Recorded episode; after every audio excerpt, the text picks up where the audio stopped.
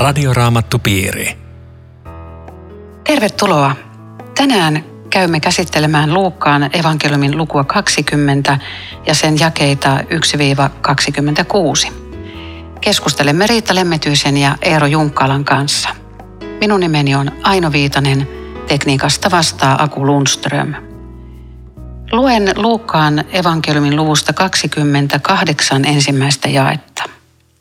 Kun Jeesus eräänä päivänä taas opetti temppelissä kansaa ja julisti hyvää sanomaa, ylipapit ja lainopittajat tulivat yhdessä vanhempien kanssa hänen luokseen. Ja sanoivat hänelle, kerro meille, millä valtuuksilla sinä tällaista teet. Kuka on valtuuttanut sinut tähän? Jeesus vastasi heille, minäkin teen teille kysymyksen. Sanokaa te minulle, oliko Johanneksen kaste peräisin taivaasta vai ihmisistä? He neuvottelivat keskenään.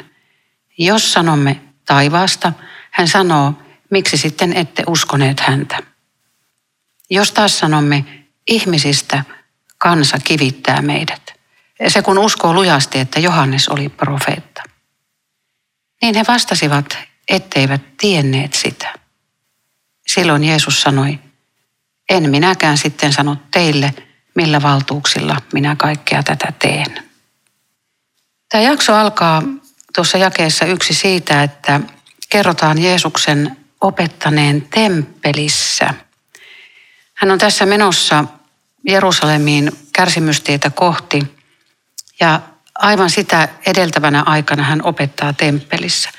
Mikä merkitys sillä teidän mielestä saattaa olla? Hän opetti vuoren rinteillä ja nurmikolla ja ties missä ihmisten kodeissa, mutta nyt hän nimenomaan on temppelissä. No joo, siellähän kansa kokoontui, että se oli ihan tavallinen tämmöinen uskonnollinen kokoontumispaikka siellä. Sitten vielä alkuseurakuntakin kokoontui siellä Salomon pylväikössä siellä temppelialueen reunamilla. Voi täällä olla siis joku nimenomainen viestikin tällä sanalla temppelissä tässä, mutta mä mietin tästä ekasta jakeesta tällaista, että Jeesus opetti ja julisti hyvää sanomaa, eli evankeliumia. Se lukee alkutekstissä julisti evankeliumia. Että kaikkia Jeesuksen opetuksia ja puheita ei tietenkään ole talletettu raamattuun, niin kuin, niin kuin voisi äkikseltään kuvitella, että ne olisi kaikki tässä, vaan tähän on pitänyt varmaan pitkät opetukset, olisi ollut kiva kuunnella, mitä hän ja, opetti. Ja, ja sekin puuttelee, että vielä viimeisellä viikollaan, siis muutama päivää ennen tuomitsemista ja kuolemaa, hän ruokki kansaa hyvällä sanomalla Jumalan armosta ja rakkaudesta. Että, että kyllähän se, tämä yksityiskohta kyllä minua puhutteli tässä. Mutta sitten tulee tämmöinen disharmonia, kun tämä on erittäin merkittävä koalioito, joka tänne marssii sitten hyvin kriittisen äänenpainoin poliittinen, maallinen ja hengellinen johto. Eikä täällä ole mitään teologista akateemista hiusten halkomista, millä kysymyksellä he tulee.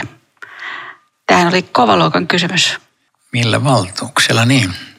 Mikä takia ne tätä kysyy? Mä kuvittelen, että voisiko siellä taustalla olla ainakin tämä, että olihan Jeesuksen teot jotain aivan ainutlaatuisia. Kaikki tiesi, mitä oli tapahtunut ja tässähän oli Lasarus herätetty kuolleista vähän ennen Jeesuksen kärsimystietä ja sitten nämä ihmeelliset opetukset. Siis tämä oli vähän niin kuin pyssy tuossa rinnan kohdalla, että mistä tämä voima on lähtöisin? Niin, mä, mä tässä ajattelin, että voisi liittyä siihen, että ne, ne että onko sulla rabbin valtakirja.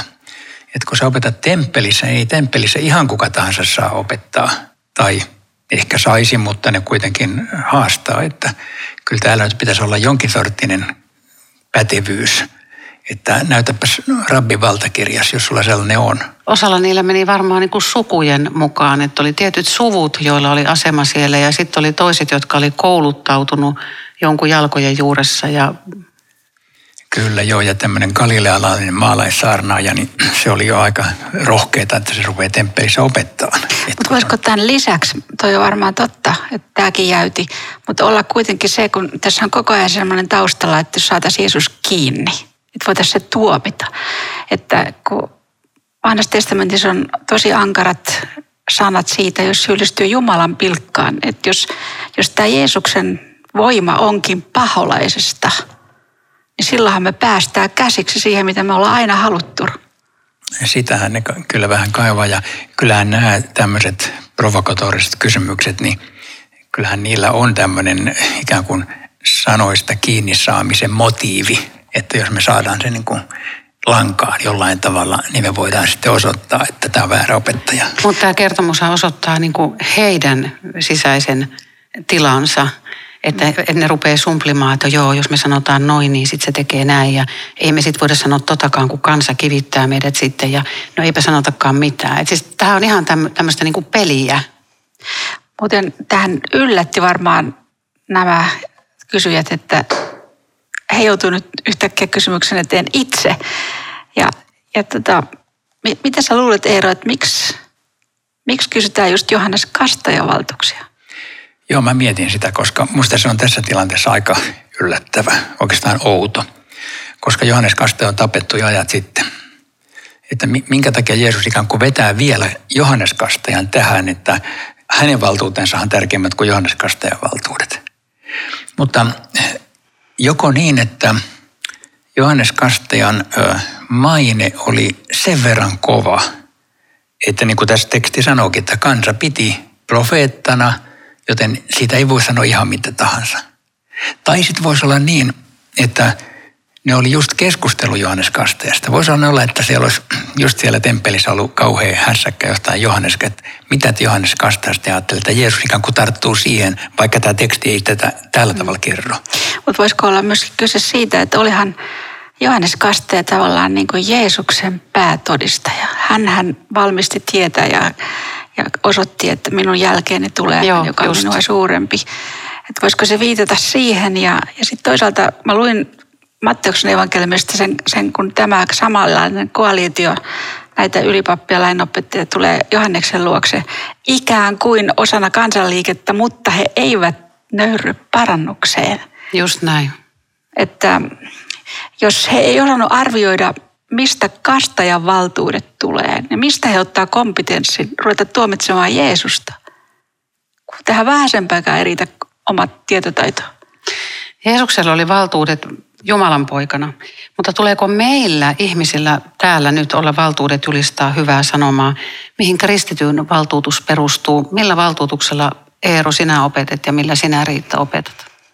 Ahaa, sä teet meille tämän saman kysymyksen, että ollaanko me niin kuin riittävillä valtuuksilla liikkeellä. Joo, se on sinänsä hyvä kysymys, että eihän seurakunnassa oikeastaan saa opettaa kuka tahansa, vaikka Jeesuksesta saa todistaa kuka tahansa. Siis jokainen kristitty on kutsuttu todistajaksi. Mutta sitten varsinainen opetusvastuu, niin se, se pitäisi olla seurakunnan paimenilla tai niillä, jotka valtuuttaa, jotka paimen, paimen valtuuttaa. Eli, eli siinä mielessä sitten joku kriteeri kyllä tänä päivänäkin tarvitaan. Ihan muuta, joo. Mutta aina kun se viittasit tuohon tähän neuvonpitoon, niin onhan tämä siis aikamoinen juttu, että kysymys totuudesta ja sitä aletaan neuvottelemaan. Mikäs niin tässä olisi nyt parempi meille? Että eihän totuudesta voi mitään tämmöistä kädenvääntöä voi olla, että sopiiko tämä sullekin ja pärjätäänkö me tällä vastauksella paremmin kuin tuolla toisella. Ja, ja teologit tekee tätä. Ai jaa. Paha paikka. niin, siinä on, juuri, siinä on juuri, se on ihan totta, että tämän, tämä paljastaa näiden kysyjien teologisen kompetenssin, joka on heikohko. Eli että he vastaa niin kuin poliittisen ilmapiirin mukaan eikä, eikä oman periaatteensa mukaan, mm. joka muuten on kiusaus sivuminen sanottuna tänäkin päivänä yhdellä jos toisella. Mutta voisiko ajatella näin, kun he, he väittää sitten, että he ei tiedä, niin kyllä mä melkein sanoisin, että kyllähän he ties. He, he ajattelevat, että Johannes Kastaja on ihmisistä, siis itse ottanut valtuudet. Muutenhan he olisi nöyrtynyt parannukseen, jos Jumala olisi sen miehen takana. Mutta pelotti liikaa, mitä kansa sanoo. Kyllähän Johanneksesta, vaikka hän oli kansanmies ja outo kamelin karvaan pukeutuja, hunajan syöjä, heinäsirkkojen syöjä, niin hänestä hän oli profeetta sanonut hänen isälleen, että tämä poika syntyy ja hänen nimi on tämä ja hän on oleva Jeesuksen tienvalmistaja, että kyllä hänestä tiedettiin mikä hän on. Niin, tai joo kyllä, että häntä siis pidettiin profeettana. Niin kansa piti. En tiedä, pitikö nämä johtajat. Mutta, mutta niin se... Mutta olihan hänen isänsä temppelissä suorittamassa palvelusta, kun, kun Sakarialle tuli tämä. Ja summa summarum, Jeesuksesta ei saa erävoittoa, vaikka sä keksit kuinka ovelan kysymyksen, niin aina tulee semmoinen tilanne, että... Niin, tämäkin on aika häkellyttävä, että Jeesus no, en minäkään sitten sano teille. Eli, eli siis, että en viitti vastata, kun rupeatte tuota, tuolla tavalla kyselemään. Ja sitten mä mietin just tuota lausetta, mitä sä sanoit, myöskin niin kuin sille vielä vakavammalta puolelta, että mitä se tarkoittaa ihmiselle, jos Jumala ei suostu sanomaan hänelle enää yhtään sanaa. Siis pahinta, mitä hmm. voisin kuvitella, on se, että Jumala ei puhu enää, ei, ei mitään ihmiselle. En minäkään sano teille. Herodes Antipakselle kävi näin. Ja. Jeesus ei puhunut enää mitään. Joo, mä, mä ajattelin tässä kohdassa paljon maallisempia asioita. Mä, mä ajattelin tämän päivän somekeskusteluja, jossa silloin tällä, siis mä, mä oon itse joissakin ketjussa mukana, jossa, jossa hirveästi jotkut ikään kuin haastaa ja ärsyttää ja vastaamaan tavalla, josta he saisivat sitten pantua minut lankaan esimerkiksi. Mä oon tämmöisissä hulluissa ketjuissa mukana. Niin tota, mä olen joskus sanonut melkein näin, että en, en, enpä viitti sanoa teille mitään. että, että nyt, nyt te lähdette niin semmoiselle linjalle tässä keskustelussa, että ei vie enää mihinkään, lopetan sen. Ja sitten, sitten keskustelukumppani sanoi, että joo, sä et uskalla lä, niin, ruveta keskustelemaan enempää. Mä, mä oon joutunut tämmöisiä kummallisia. Voisiko ajatella, että tämä vertaus, joka tässä seuraavaksi seuraa, että, että siinä on tavallaan vielä, vielä epäsuora Jeesuksen kommentti tähän, tähän kysyjien tilanteeseen ja Jeesus hän tiesi koko ajan, mitä heillä on mielessä myöskin tässä. Eihän se ollut vaan tämmöinen joku sielunhoidollinen kysymys ollenkaan, vaan paljon isommat panokset.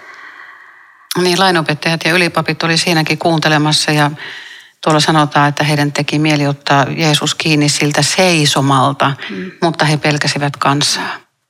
Mm. Mutta tämä viinitarha vertaus, aina se voisi vähän, vähän tota, Siinä on lähtökohtana se, että, että mies on istuttanut viinitarhan, vuokraa sen viljelijöille ja lähtee sitten pitkäksi aikaa itse pois maasta. Aikana hän tulee sitten takaisin, jotta hän saisi osan siitä sadosta, mutta kuinka ollakaan, niin viljelijät pieksee palvelijan ja lähettää sen pois. Sitten lähetetään taas. taas tässä vaiheessa jo olisi voinut tämä viinitarhan vuokraaja olisi voinut jo tehdä ratkaisunsa ja, ja rangaista näitä, mutta hän lähettää toisen palvelijan, sitten hän lähettää kolmannen palvelijan ja aina tapahtuu jotakin negatiivista. Ja sitten hän ajattelee, että minä viinitarhaomistaja, että minä lähetän sinne rakkaan poikani. Siihen kukaan ei uskalla koskea. Mutta sitten käy huonosti. Mitä sä ajattelet Eero, että kuinka pitkälle, miten hyvin ne läsnäolijat tajus tämän idiksen? Siis mä ajattelen, että niiden oli pakko tajuta erittäin hyvin. Siis ainahan Jeesuksen vertauksia ei tajuttu. Mutta kun tässä kertomuksessa tässä on niin vahva vanhatestamentillinen lataus, että mä, mä voisin heti vetää kolme vanhan testamentin kohtaa, joka muuten ei ole vaikeaa, koska ne on tuossa yhdeksännen jakeen alaviitteessä. Niin tota, jossa on äärimmäisen konkreettisesti sanottu, mistä on kysymys, kun viinitarhasta puhutaan. Mä, mä luen tai siteeraan jotakin niitä. Esimerkiksi tuo psalmi 80 ja 15 ja 16. Ja ne on hienot jakeet. Jumala Sebaot, katso jälleen meihin taivaastasi, katso meitä, ota hoitoisi tämä viiniköynnös, taimi, jonka oikealla kädelläsi olet istuttanut itseäsi varten – Siis Israelin kansasta hienon, hienosti sanottu, että se on taimi, jonka Jumala on istuttanut itseänsä varten. Ja sitten äh, Jesaja Vitonenhan on tämmöinen viinitarhan laulu, jossa äh, viinitarhuri muokkaa pellon ja, ja näin edelleen. Ja sitten sanoo, että mitä pitäisi vielä tehdä, kun Herran Sebaotin viinitarha on Israelin kansa. Hän odotti siitä hedelmiä, mutta siitä ei tullut, joka on just ikään kuin tämän niin kuin vertauksen rinnakkaiskohta vanhassa testamentissa. Tämä on Radioraamattu Piiri. Ohjelman tarjoaa Suomen raamattuopisto. www.radioraamattupiiri.fi Jatkamme keskustelua Riitta Lemmetyisen ja Eero Junkkalan kanssa Luukkaan evankelmin luvusta 20. Minä olen Aino Viitanen. Eli palvelijoita lähetettiin ja kaikki häpäistiin. Niin siis jos vielä summaa yhteen näitä tämän vertauksen henkilöhaamot, että se kävisi lukijalle ymmärrettäväksi. Siis mies istutti viinitarhan, siis mies tämän kielikuvan taakse kätkeytyy Jumala itse, viinitarhaan Israelin kansa, viljelijät on Israelin kansan johtajat ja sitten tulee nämä palvelijat. Vaima yksi tai paras kuvaus niille on nämä vanhan testamentin profeetat. Ja heitähän kohdeltiin siis erittäin julmasti. Sanois nyt, kuka siellä istui jalkapuussa ja kuka oli mutakaivossa ja tällaista. Kyllä, kyllä. Jeremia lähinnä. Muuten mä luin äsken kaksi vanhan testamentin kohtaa, niin mä otan nyt kolmannen nimenomaan Jeremiasta. Jeremia 2.21.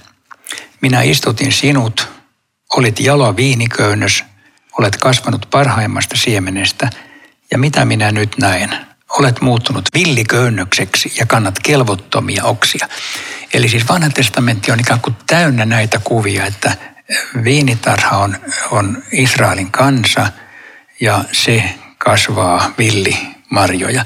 Eli se on siis niin kuin rinnakkainen tälle ja varmaan nuo palvelijat, niin ne, ne on profeetat, jotka ilman muuta, jotka lähetettiin julistamaan tätä ja, ja sitten ne kivitettiin ja saattiin rikki ja kaikkea tällaista tapahtuu. Jos, jos vielä miettii, että ketkä on näitä viljelijöitä, jotka pieksi näitä palvelijoita, niin eikö, eikö niinkin voi sanoa, että sieltä takaa löytyy ennen muuta tämä hengellinen papisto, joka oli luopunut uskosta, joka liittoutui sitten usein väärän profeetan kanssa. Ja heidän taholta tuli ankarin vastus. Joo, siis tämä sopii vanhan testamentin kuvaan, vaikka, ja oot ihan täsmälleen oikeassa, mutta mä ajattelin, että välttämättä me ei tarvita tälle vertaukselle jokaiseen yksityiskohtaan ikään kuin oikeaa selitystä. Se teksti niin kuin tapahtumasarjana puhuttelee jo ilman, että me tiedetään kuka on palvelija ja näin. Mutta toi sopii jo hy- oikein hyvin. Hei, sallitteko vielä yhden, kun mä rupesin miettimään niin kuin tämän päivän lukija, että kuka meille voisi olla esimerkiksi tämmöinen palvelija, joka muistuttaa jostakin, mikä mikä pitäisi korjata tai, tai mikä ei ole oikein, niin tota, mä ajattelen, että eikö, eikö oma tunto paljolti tee tätä, että se, se muistuttaa ihan niin kuin nämä profeetat, että sä oot väärällä tiellä tai toi asia pitää sopia ja ihminen reagoi siihen omatuntoon just tälleen, pieksee ja on hiljaa ja, ja Joo, saa ihan samanlaisen kohtelun. Sä tekee ihme allegoriaa tästä. Mä vaan ajattelen, että, että ihan niin kuin vaan Israel, vaan että mekin ollaan tässä mukana tässä jutussa. No kyllä me mukana ollaan, kyllä, kyllä. Mutta mut sitten tämä pääpointti, mä luen tähän, luen tähän 14, 15 ja 16 jakeet, mitä sitten tapahtuu. Siis tämä viinitarha omistaja lähettää sinne rakkaan poikansa. Mutta kun vuokraajat näkivät pojan, he päättelivät yhdessä, hän on perillinen. Tapetaan hänet, niin saamme hänen perintönsä. He raasivat hänet ulos viinitarhasta ja tappoivat hänet. Mitä viinitarhan omistaja nyt tekee heille? Hän tulee ja ottaa nuo viljelijät hengiltä ja antaa viinitarhansa toisille. Ei, ei, huusi kansa. Tämä välihuuto ei, ei on vain luukkaalla. Miten kansa ja miten lainopettajat ymmärsivät tämän vertauksen? Ymmärsikö he samalla tavalla? Joo, siis mä, mä ajattelen, että tätähän ei ymmärtäneet kuka tämä poika on. Koska kun Jeesus kertoo tämän, niin häntä ei ole vielä tapettu. Ne, jotka sitten lukee tätä, tietää kuka hän on, koska siinä on Jeesuksen kuolema jo takanapäin. Mutta, mutta mä ajattelen, että tämä, tämä porukka, joka huutaa ei, ei, niin se, se niin kuin spontaanisti reagoi, että nyt Jeesus vertaa heitä – vanhan testamentin Israelin kansaan, joka oli jumalaton joka hylkäsi Jumalan profeetat. Ja, ja se osuu niin kuin liikaa niiden omaan tuntoon, että apua, ei kai me nyt olla niitä, jotka vanhan testamentin aikanakin jo teki tämän. Mutta en mä tiedä, miten se, te ajattelette, mä luulen, että ei, ei ne voi sitä tajuta, että Jeesus kohta tapetaan, vaikka siihenhän tämä viittaa. Siihen ne varmaan myöskin huutaa, että mitä me semmoiselle, jos tämä nyt olisi jonkun ajatuksessa mahdollinen Messias Jeesus, niin eihän tämä voi olla sun loppu. Sitten tämä on ainakin ihan absurdia. Siksi, siksi voi huutaa ei, ei. Matteus sanoi, että he oli kateellisia Jeesukselle, että se oli yksi hyvä syy. Mutta tämä perintö, tuossa on, huomaatteko 14, siinä on psalmi 2 ja 7 ja 8, niin siinähän kertaa, miten, miten Messias saa kansat perinnöksi. Että tota, kävikö kellään yhtään mielessä, että se voisi kuitenkin olla jotakin enemmän kuin vaan tämmöinen siis voi isännän olla, perillinen. Voi olla, että käy mielessä, että ei kai tämä vaan ole Messias, mutta sitä ei voi tajuta, että ei. hänet tapetaan. Ei. Siis se on, se on mahdoton ajatus tässä vaiheessa. Kenellä mulla, ei mulla nousi, nousi taas tuosta kestä 14, kun ne sanoivat, että hän on perillinen. Tapetaan hänet, niin saamme hänen perintönsä. Onko ollut näin, että, että joku vuokra maan vuokraaja, että jos, jos hän on pitkään siellä töissä ja pitää huolta maasta ja sitten talossa ei olekaan vaikka perillisiä, niin jopa orja voi saada sen maan omakseen, saa sen perinnön. Niin on ajatellut, että ne hyötyy niin kuin maallisesti siitä, kun se tapetaan, niin ne saa sitä maallista omaisuutta. Niin se voi olla tämän kertomuksen niin kuin, joo, takana, mutta että, että se, se varsinainen viesti on siis se, että että ei kai me nyt olla sitä Jumalan kansaa, joka hylkää Jumalan ja, ja ne huutaa. Mä luulen, että siihen ne huutaa, että ei, ei, ei, ei. ei. Niin, niin, kyllä, kyllä. Joo, okay. Mutta he, yksi juttu on vielä, joka, joka välttämättä olisi hyvä, hyvä tuota kohdata, kun siis tämä, tämä omistajan reaktio tähän hirvittävään kaltoinkohteluun on käsittämätön. Jo ensimmäisen palvelijan jälkeen hän lähettää toisen ja toisen palvelijan kolmannen. Kuka tekee tämän saman? Ja sitten tulee vielä tämä, mitä minä nyt teen. Lähetä rakkaan poikani. Että kyllähän Jeesus tiesi tasan tarkkaan, mitä hänelle tulee tapahtumaan. Niin, Jeesus tiesi, mutta kuulijat ei tiedä, eikä ne ymmärtänyt ei. tätä. Joo, ei. Niin, se, jos, sen, jos sen eka palvelijan jälkeen se isäntä olisi voinut niin kuin ihan perustellusti rangaista näitä viini, viinitarhan vuokraajia, mutta Jumala on pitkämielinen. Mm. Ja samallahan Jeesus tässä paljastaa tässä vertauksessa, että hän tietää näiden vihamiestensä suunnitelmat, mitä yritetään kauheassa salaisuudessa viedä eteenpäin, että saadaan Jeesus kiinni, niin Jeesus suoraan sanoo, mitä heillä on mielessä. Mutta mitä te sanotte, mitä, mitä tällä kulmakivellä tarkoitetaan? Siis kun kansa huutaa, että ei, ei, niin Jeesus katsoi ihmisiin ja sanoi, mitä sitten tarkoittaa tämä kirjoitusten kohta? Kivi, jonka rakentajat hylkäsivät, on nyt kulmakivi, Kuka ikinä tähän kiveen kaatuu, se ruhjoutuu ja kenen päälle tämä kivi kaatuu, sen se murskaa. Siis tuo kulmakivikin on vanhassa testamentissa erittäin monta kertaa läsnä.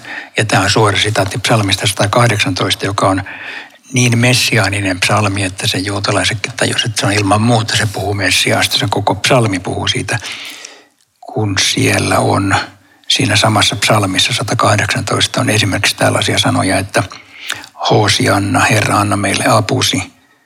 Siunattu olkoon hän, joka tulee Herran nimessä. Se on, se on niin messiaaninen termi kuin ja voi. Ja siinä on tämä kivi, joka hylätään.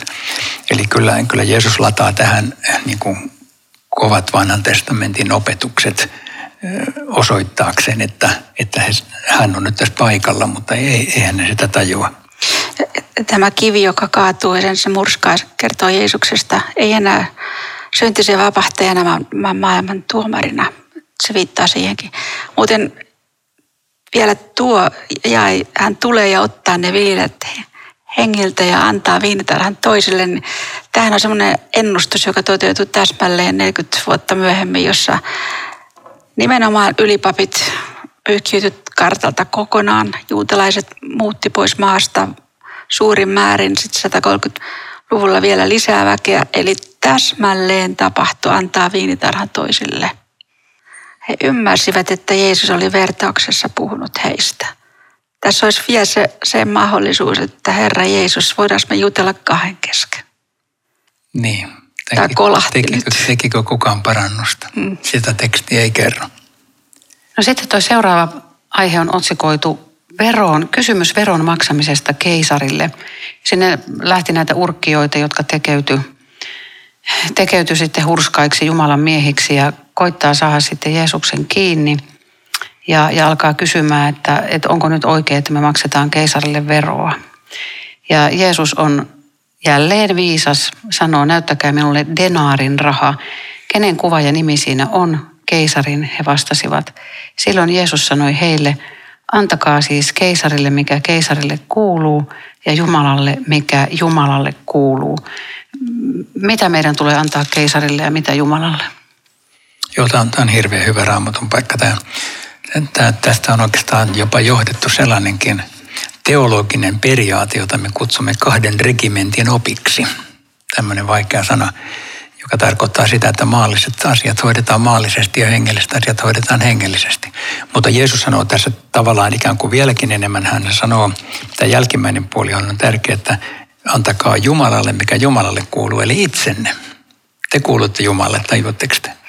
Eli jos, jos he tässä tilanteessa tekis niin, niin he uskoisivat myöskin Jeesukseen. Se oli just se, mitä Jumalalle kuuluu. Tämä kahden regimentin oppi, sehän pannaan Lutherin tiliin, mutta se on kyllä väärällä tilille, koska kyllä se Jeesuksen tiliin menee. Täältähän se tulee. Ja hyvin vapauttavakin näkemys. Mutta itse kysymys on älyttömän ovela jälleen kerran. Että kyllä tässä on niin kauhean hyvin mietitty, miten tämä Jeesus saadaan tuomittavaksi, mutta tota, ei onnistu tälläkään kertaa, koska se, se kysymys on semmoinen, että vastas mitä tahansa, niin joku porukka nousee takajalolle ja, ja sieltä tulee sitten kylmää kyytiä. Niin, voisiko tässä nyt ajatella, että meidänkin tehtävä on maksaa veroja ja, ja onhan se Jumalan asettama tämä yhteiskuntajärjestyskin. Pidetään huolta niillä verorahoilla, pidetään heikoimmista huolta. Ja... Joo, sen tämä juuri kertoo ja tämähän on sitten raamatussa aika monisanaisesti muuallakin selvitetty lähinnä roomalaiskirjan luvussa 13, niin että joku voi rekisteröidä sen nyt muistiin, että jos haluaa tätä keisarille, mikä keisarin on periaatetta tarkemmin avata, niin Paavali kirjoittaa roomalaiskirjan 13 siitä, että olkoon jokainen kuulija hänen leesivallalle, jonka alle hänet on asetettu, eli siitä, että tässä on kysymys. Eli Jumala on antanut myöskin tämän yhteiskunnan järjestyksen meitä suojelemaan – jos joku nyt sanoo, että ei hän Jumalalle kuulu, että hänen elämänsä kuuluu hänelle itselleen ja hän on oman itsensä Herra. Perustele Eero lyhyesti, miksi ihminen kuuluu Jumalalle? Hän on sekä luotu että lunastettu. Hän on kahteen kertaan jo Jumalan sydämessä siihen asemaan asetettu. Niin, että kyllä ei tässä kukaan irti pääse, ei tässä maailmassa ole muuta kuin Jumalalle kuuluvia ihmisiä. Sitten loppukaneettihan on tämmöinen, että Jeesuksen vastaus saa heidät ymmälle, he vaikenivat. Että oikeastaan voisi sanoa niin, että Jeesuksen edessä vilpitön lankea maahan tai vilpillinen vajoaa syvälle paatumukseen. Radioraamattu piiri. Kiitos ystävät jälleen mukana olosta. Laittakaa meille kysymyksiä osoitteella aino.viitanen at sro.fi. Rukoilemme yhdessä. Kiitos Jeesus, että me saamme kuulua sinulle syntisinä ja armahdettuina ihmisinä. Johdata meitä meidän ajalliseksi ja iankaikkiseksi parhaaksemme. Aamen. Tavataan jälleen ystävät viikon kuluttua. Hei hei. Radioraamattupiiri. www.radioraamattupiiri.fi